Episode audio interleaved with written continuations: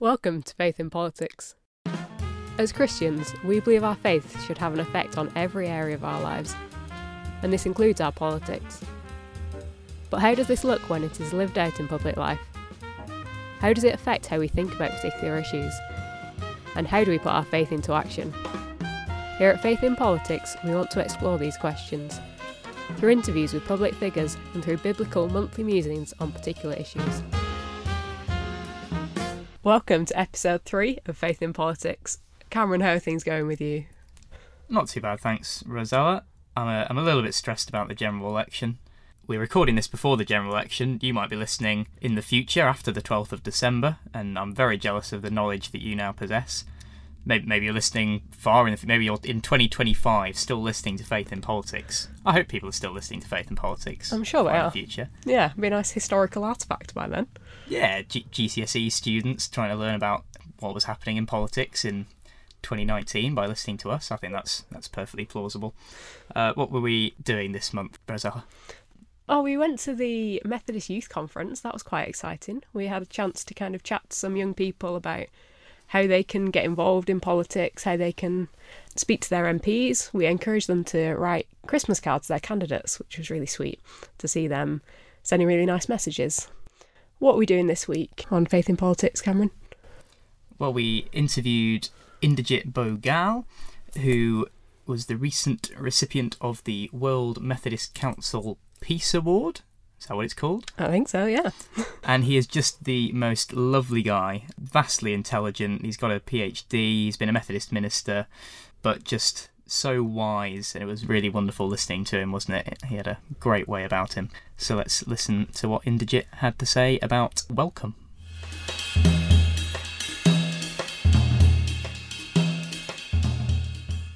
Inderjit, thank you very much for joining us. First of all, I believe a congratulations is in order because you've recently received the World Methodist Council Peace Award, very deservedly, I might add as well. You're a Methodist minister, theologian, community organiser, amongst other things. Can you tell us a little bit about your story to give our listeners a sense of who you are?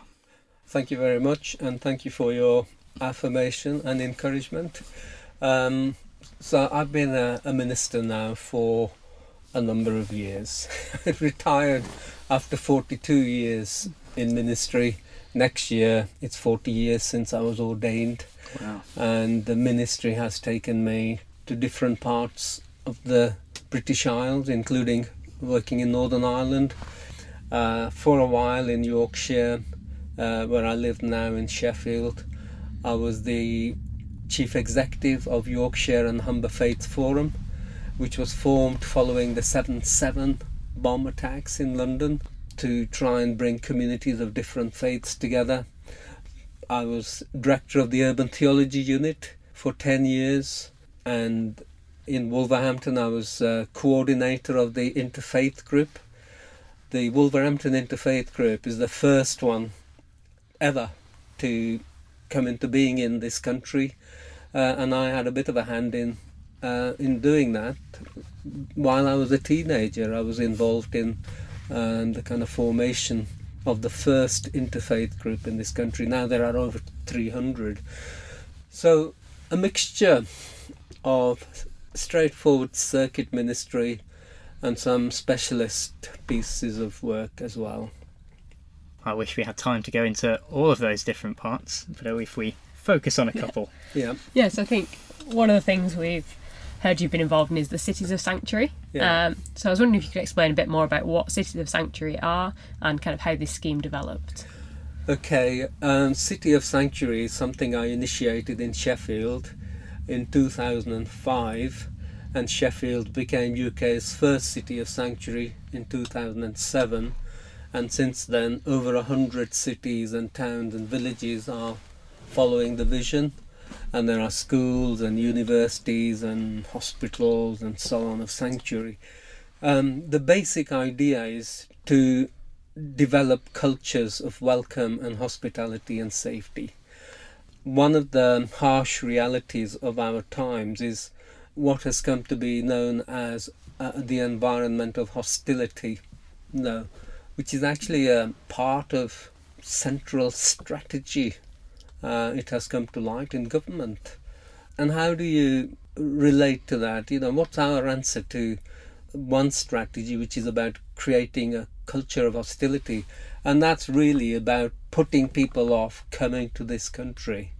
It's a part of the reduction of immigration into Britain. So what's our answer to that? I would say the answer to creation of the environment of hostility is to build a culture of hospitality. And where does that come from? Well, it's at the core of all faiths, actually, not just Christian faith. All faiths have at their core the call to be people of compassion and hospitality. But in the Christian tradition, I've drawn on the Hebrew concept in, for example, Numbers and Joshua, where there is the idea of cities of refuge. Cities of refuge came into being when the children of Israel were coming out of Egypt, 40 years in the wilderness, people fall out with each other, and they developed a simple formula for living with each other, which was only an eye for an eye and a tooth for a tooth, which really is about proportionality. You don't use more force than is used against you, and that's still, you know, being used today as a concept. But there's always been people who, if you've hurt them slightly, they want to hurt you a bit more. So there were people who, if they took your eye, there'd be those who'd want to, in revenge, take your life. To prevent that kind of injustice, God said to Moses, set up 6 cities of refuge, so that if there's anybody whose life is in danger while their case is being processed, they could go to such a city and they would be safe there.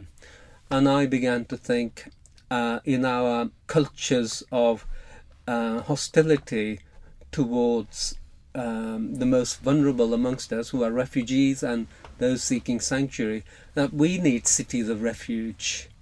We need places where people who are already hurting before they came here, that when they come here, we will treat them with dignity and honour and ensure they have welcome and hospitality and safety. So Sheffield City has a great tradition of people coming from other countries, and there are many organisations working alongside refugees, and I engaged with them all, celebrated what they were doing, and I said, if we work together, all the organisations, we could build a culture of welcome and hospitality in our city. And I shared the idea of cities of refuge and said, what about Sheffield being a city of refuge? We'll call it a city of sanctuary. The way it will work is a bit like fair trade city. If so many people buy and sell and serve fair trade, you become a fair trade city. So I said, if we can get lots of organisations to work together, pledge to work together to build cultures of welcome and hospitality, we could be a city of sanctuary, especially if our local council supported this as well. So that was in 2005 when I shared the idea, and I thought we would have a strategy for 10 years. By 2015, we would be a city of sanctuary. But 2 years after we started, there was such a momentum, such an engagement with the vision, that Sheffield was declared UK's first city of sanctuary. And then others started to say, how can we do this? And it's really, the idea has grown since. That's great. You mentioned about how hostility has been like a sign of the times at the moment. I was wondering how the trends of that increased, decreased? How has that been shifting? Yeah, well, I've lived in this country now for over 50 years, and you know, there is a sense that some people say, because of the whole conversations around Brexit, that there is, people are being more racist. I don't think people are being more racist. I think they're being openly racist. Racism has been there for a long time. I can remember when I first came to Britain in 1964, people saying to me, England for the English. You know, that's the kind of thing people say now. there are people who think that and believe that and either practice that, and there are political parties who are kind of founded on that kind of premise. So I don't think things have got worse in some way. What's happened is it's almost become legitimated, sanctioned, and sadly, by the way, many people in positions of leadership speak. They've made it okay for others to be hostile, and that's the difference, I think. I guess on that then, we're interested to consider how the church can still be a place of sanctuary amongst that. Yeah, so I'm currently working with Churches Together in Britain and Ireland to promote the idea of Church of Sanctuary. So what's a Church of Sanctuary? It just grows from the idea of City of Sanctuary. A Church of Sanctuary is a place, a congregation, which intentionally and deliberately goes out of its way to be a community of welcome and hospitality and safety for everyone. And so what that means is that they really, really work hard at doing all they can to listen to those who are different, to meet with those who are different, to meet with people who are from other countries, especially those who have recently arrived, refugees, people seeking sanctuary, because the alarm is really about all these people who seem to be heading this way. Well, there is a trickle of the world's 68 million, displaced people who are heading to Britain, a tiny trickle. And 90% of the people who are refugees today are looking for sanctuary because they come from a country that's in conflict or close to conflict. So their houses have been destroyed, their lives have been damaged, and they are looking for safety. And of those 68 million or so, about 1% of them come to Britain. It's a small number. But the way the people are presented, refugees are presented, is that it seems like they're all heading this way. That's the kind of imagery that's given. It's a mythology. And so it's important to, instead of everybody else always talking about immigrants, let the refugees speak for themselves. So I mean, particularly in rural areas, where people say, well, we don't have any refugees here, it's not an issue for us. But actually the attitudes there need to be looked at. So how do you challenge attitudes of people in remote parts of Britain, which are deeply prejudiced?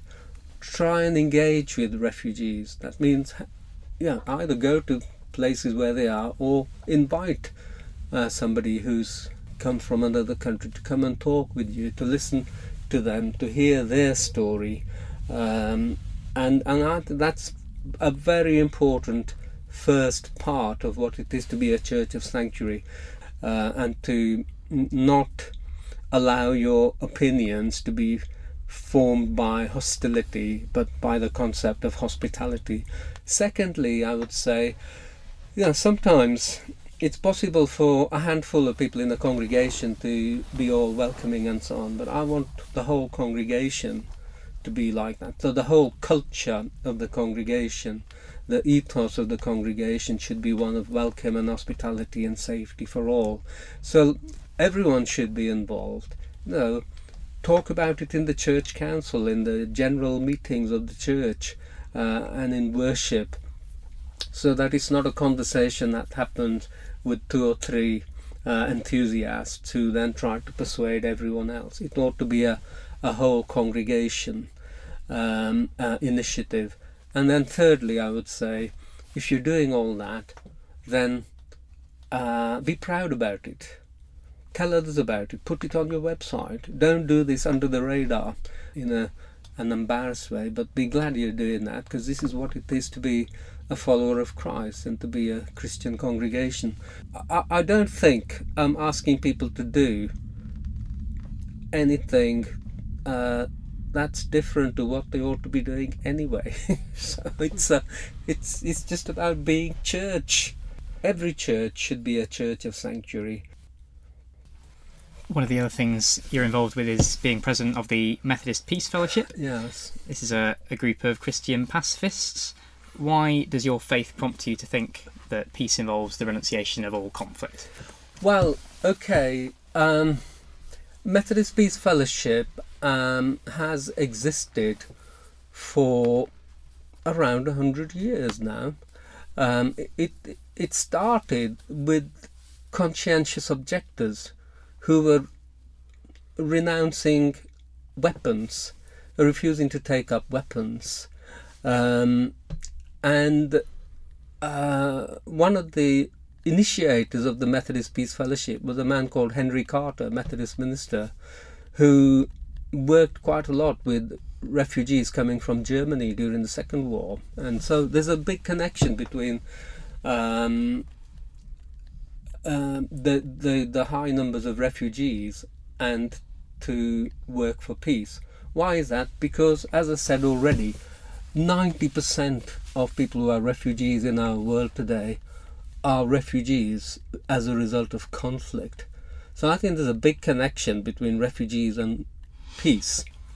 So what's the long-term solution to there being refugees in the world?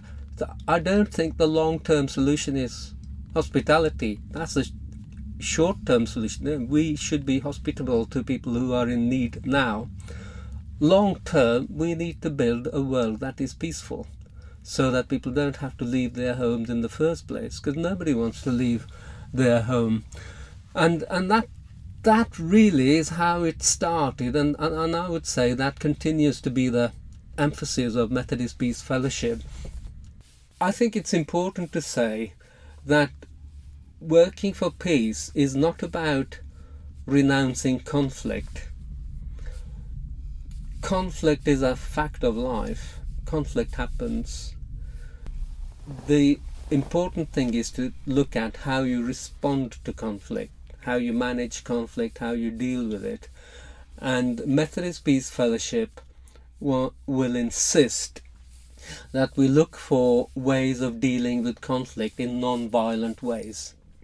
It is a crazy thing that today Britain earns more money from selling arms than it gives in aid.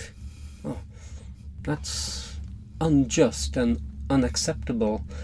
And I would say in the almost the middle of the 21st century now, war is out of date, expensive, and unacceptable way of dealing with conflict. We should by now not be spending the amounts of money we do on weaponry. Let's look at a world without weapons and a world in which we learn war no more, but learn how to make peace. Finally, a question we like to ask all our guests, particularly as we approach a new parliament. If you could ask a question in Prime Minister's questions, whoever our Prime Minister may be, what would you want to ask? A great deal of emphasis and conversation in the run-up to election is about immigration. Yeah, it seems to be the hot potato for all parties. And all the parties, the main parties, seem to be in competition about who can be the most strict and the most mean in terms of developing immigration policies, which is about, who can say that we are going to be best at limiting the number of people coming into this country, or even stopping, so all these tens of thousands rather than hundreds of thousands. It's all about how you reduce the numbers. I want to ask the Prime Minister to be, what will you do to help us to be less afraid of those who are different from us, to be less fearful? And what policies will you develop which will be about treating people who come here well and with hospitality, and to make sure they are treated as human beings? I think that's a pertinent and profound question to end on. Inderjit, thank you so much for joining us.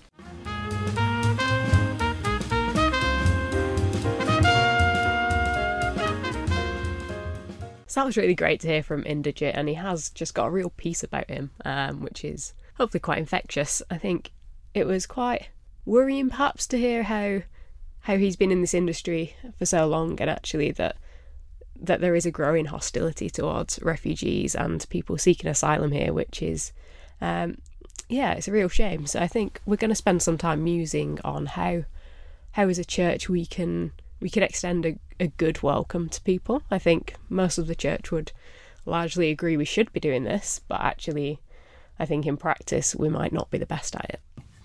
Okay, so let's jump into our musing. When me and Rizal were thinking about what we were going to chat about, we were conscious that we didn't want to go down the line of just why welcoming refugees is a good thing, because Jesus was a refugee, therefore Christians should welcome people from elsewhere. Yeah. So we felt that was a fairly, it's not incorrect, of course, but it's a fairly well-worn path that's been trodden. So we wanted to go a bit deeper than that and think about how broader attitudes towards diversity and difference in the church link in. Is that about right? Yeah. So I started off with a bit of research into the idea of diversity in the church and whether we're any good at it, I guess. And I mean, I was quite surprised by the results, but I don't think you've not seen these statistics, have you? So I haven't. No. I'm wondering if you'd hazard a guess at what percentage of churches in the UK have diversity of less than 5%. Diversity in terms of ethnic diversity. Yeah. I guess it would be pretty high. I'll go for 70%. Yeah, so it's close. Yeah, it's 80%. Wow. So that means only 20% of churches in the UK have more of a social mixing than about 5%. So often this data was saying that would just be like one family, because a lot of churches are fairly small. So 5% might reflect one family that isn't the same ethnic group as the rest of the church, which is crazy. I think having grown up in Bolton, it's a lot more diverse than that, so to me that seems quite crazy. I was looking at, therefore, the rest of the UK. So in the UK, 17% of the population is non-white. So the fact that our churches are, in general, not reflecting that, and actually maybe only 5% of individual churches are non-white or vice versa, shows that we're not mixing as well as the makeup of the population is.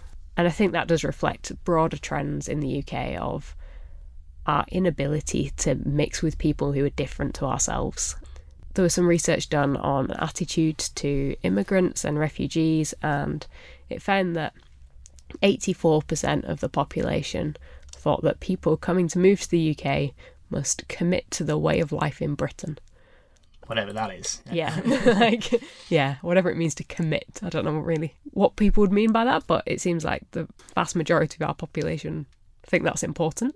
Yeah, and I suppose if 84% of the population think that people need to commit to British values, then the 16% aren't all going to be in the church. That's going to include a lot of Christians as well, isn't it?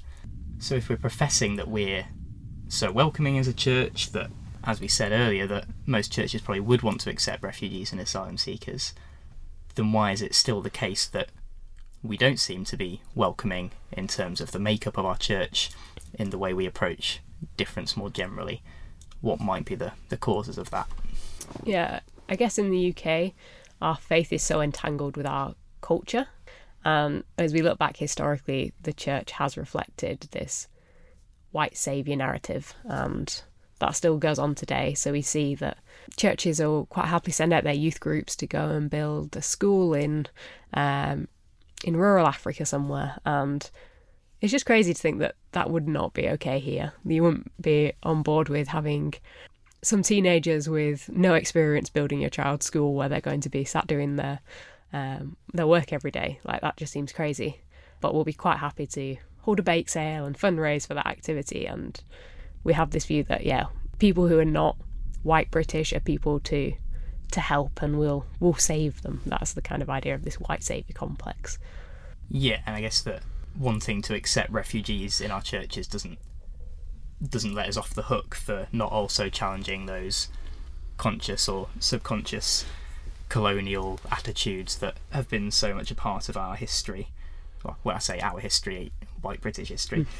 And those attitudes have historically been the causes of unrest in some of the regions from which refugees are now fleeing, and which also make the lives of people of colour harder in Britain generally. And I guess it links in with a broader problem of we're often quite good at meeting an immediate need of someone or a group of people without also challenging the structural dynamics that are at play. Yeah. So I guess the question is, by not reckoning with these dynamics, by expecting people perhaps to assimilate, which those stats indicated, what are we missing out on? Yeah, absolutely. I think it does go back to the idea of our culture is so entangled with our faith, and that comes from being a country that's had Christian roots, and we almost forget what it is to be British and what it is to be a Christian, and they get kind of mixed up together. So we have, you know, Christmas cards with a blonde hair, blue-eyed baby Jesus on the front, and obviously that's just not the reality. But it happens on a deeper level, I think, in things like the way we read the Bible. So we see verses like, I guess the classic one might be things like Jeremiah 29:11, where it says, "For I know the plans I have for you, plans to prosper you, not to harm you." And we read that through this individualistic lens that fits our culture, that, oh, that's about me and plans for me. And actually, that's not the reality of what that verse means. I was reading something recently about, it said, like, you need to have spiritual fervour and kind of that idea of being passionate about the gospel. And obviously, I think that's a good thing. But reading that as an individual, it's like, well, I've not always got that passion. But actually, if we read it collectively as a church, maybe we do actually have that passion together as a church. And we need to read it in that way to know that if someone's struggling and someone's facing doubt, that there's other people within the church that can help them and encourage them. And it's not a case of, oh, you're failing because you're struggling right now. You've not got enough zeal right now. So yeah, I think learning from other cultures that are perhaps less individualistic, as just one example, is a way that we can benefit from diversity. And if we expect people to assimilate rather than engage in that dialogue with them, then we miss out on those fruitful other perspectives. In terms of biblical themes that we can pick up on that might contribute to this discussion, what have you been thinking about? Yeah, so there's a narrative throughout the Bible that tells us about diversity. So we start off with the story of Babel, and how before that everyone could speak the same language and were united and were working together, but not for a great purpose. And then division comes in when they can't speak the same language, and we see that now today, that people who are separated by language, there is a natural struggle there of kind of having that personal relationship. And yet then we see at Pentecost, when suddenly Peter speaks and everyone can hear the gospel in their own language. And I think that's amazing, that gift of tongues that we see there, that it's not a case of everyone can suddenly understand. You'll know what language would Peter have been speaking? Aramaic, I think. Aramaic, we'll go with that. It's not suddenly everyone could understand Aramaic and everyone was united around this common language. It's that God used their own language to meet with them personally. And there's a real beauty in that. And we see in Revelation this idea of all tribes, all nations, all tongues coming together to worship Jesus together. And I think it's really great that we see that as this picture of diversity, that's something to be celebrated. It's better than us all being the same. Yeah, and the sense that being one in Christ doesn't entail the abolition of other identities, of diversity. It's about the celebration of diversity. The other verse that sprang to mind for me was Galatians 3:28, where it's like, there is no Jew or Gentile, there is no man or woman. But I don't think what Paul was getting at there was that those categories just don't exist anymore, and that there is now one singular homogeneous Christian that we're all subsumed into. It's about saying that those categories are no longer a barrier to full participation in the flourishing of life. Yeah, I think that's good, that idea that we don't want to be a homogeneous group, that being made in the body of Christ is to be different, and that's a good thing. I suppose linking back to our interview with Inderjit, if we are professing to be a welcoming place for refugees, asylum seekers, immigrants, but if we are still expecting people to become British, to take on traditional British values, whatever they are, usually white ones. And if we don't come to terms with our privileges, then it's not a true welcome, because we're not truly celebrating the diversity that is in the body of Christ.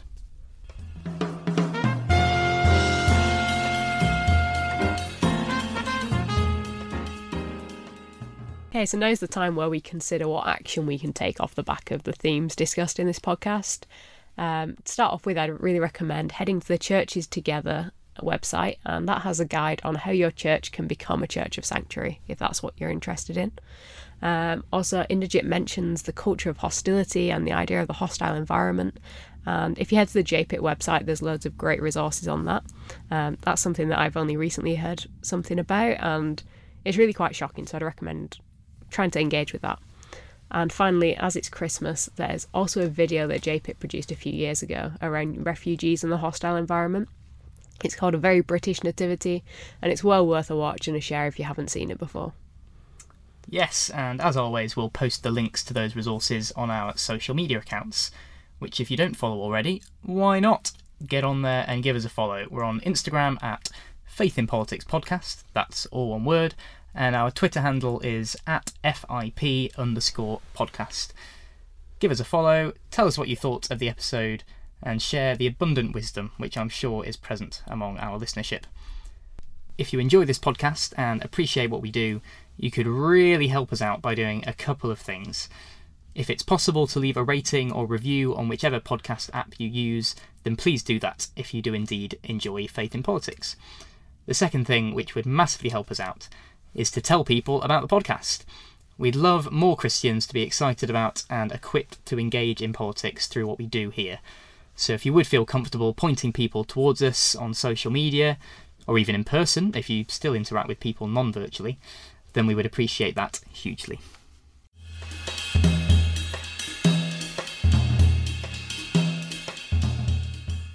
Thank you for listening to Faith in Politics, a podcast brought to you by the Joint Public Issues Team of the Baptist Union of Great Britain, the Church of Scotland, and the Methodist and United Reformed Churches. We hope you'll join us again next time. To close, we have a final prayer from Gail Adcock from the Methodist Church's Children, Youth and Family Team. Welcoming God, thank you for your ever open arms, for the sanctuary which is your everlasting embrace, available to all. But Father, we acknowledge and repent of the times where we have not extended the welcome you provide to us to others, for the times our welcome has been superficial, for when we have met an immediate need without addressing the structural one. Guide your church to be a place of sanctuary for those fleeing conflict, and to be a force for peace, so that the need for that sanctuary lessens. Jesus, Prince of Peace, in your name we pray. Amen.